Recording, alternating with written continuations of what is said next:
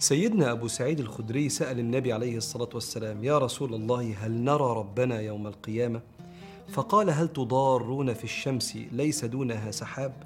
قلنا لا قال فهل تضارون في القمر ليلة البدر ليس دونه سحاب تعرفوا تبصوا للقمر كده؟ قلنا لا نعرف نبص من غير ما نتضر قال فإنكم ترون ربكم كذلك يوم القيامة يعني بوضوح السؤال ده هل نرى ربنا ده سؤال المشتاق؟ لأن منتهى أمل المشتاقين هو النظر للمحبوب. الشوق هو عبارة عن احتياج يتملك القلوب لرؤية المحبوب. وده اللي حصل مع سيدنا موسى عليه الصلاة والسلام. يوم ما ربنا كلمه وأنزل عليه التوراة ولما جاء موسى لميقاتنا وكلمه ربه قال رب أرني أنظر إليك. قال لن تراني. ولكن انظر إلى الجبل فإن استقر مكانه فسوف تراني. فلما تجلى ربه للجبل جعله دكا وخر موسى صعقا فلما أفاق قال سبحانك تبت إليك وأنا أول المؤمنين. سيدنا قتادة المفسر بيقول لما سمع موسى الكلام طمع في الرؤيه اشتياق سمع كلام ربنا طمع إنه يشوف ربنا. فقال له رب العالمين يا موسى إنك لن تراني ولا يكون ذلك أبدا. إنه لا يراني أحد فيحيا. لو شفتني لازم تموت. قال ربي لأن أراك ثم أموت أحب إلي من ألا أراك ثم أحيا. ده حال المشتاق إلى الله. أصل القرب بيزيد الشوق. الشوق اللي متملك قلوب المحبين لربنا دلوقتي لا يسكنه إلا رسائل ربنا. يبعت لك رسالة إنه راضي عنك يأذن ليك في طاعة فتشعر إن حبيبك بينادي عليك يسكن الشوق شوية. يأذن لعينك إن هي تبكي لما تسمع كلام ربنا فتحس إنه بيرقيك ويقربك. يبعت لك محتاج ويعينك على قضاء حاجته ويوريك الفرحة في عينيه فتطمن كده إن خير ربنا سبحانه وتعالى واصل للعبادة عن طريق إيديك.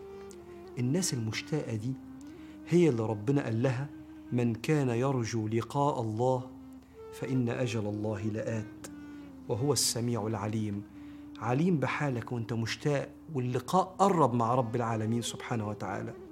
هم دول الناس اللي سيدنا النبي عليه الصلاة والسلام وصف نعيمهم في الجنة لما قال إن أدنى أهل الجنة منزلة من ينظر في ملكه مسيرة ألف عام وإن أعلاهم منزلة من ينظر إلى وجه الله بكرة وعشية. ليل نهار بيشوف ربنا سبحانه وتعالى.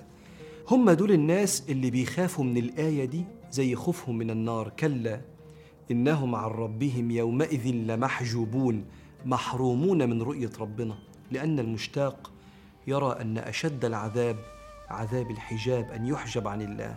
لا يسمح له بالنظر لوجه الله ويروا أن أعلى النعيم النظر إلى وجهه الكريم. انت عارف إيه اللي بيحجبنا في الحياة عن الشوق إلى الله والإحساس بالمعاني والإحساس بوجود ربنا معانا؟ حكمة. قالها ابن عطاء الله قال ما حجب الحق عنك إلا لشدة قربه منك. هضرب لك مثل ولله المثل الأعلى. عمرك حسيت أو اشتقت لروحك؟ روحك قريبة جدا منك. وبسبب شدة القرب عمرك ما حسيت بيها مع إن روحك دي لو فرقت جسدك أنت ما تسواش حاجة.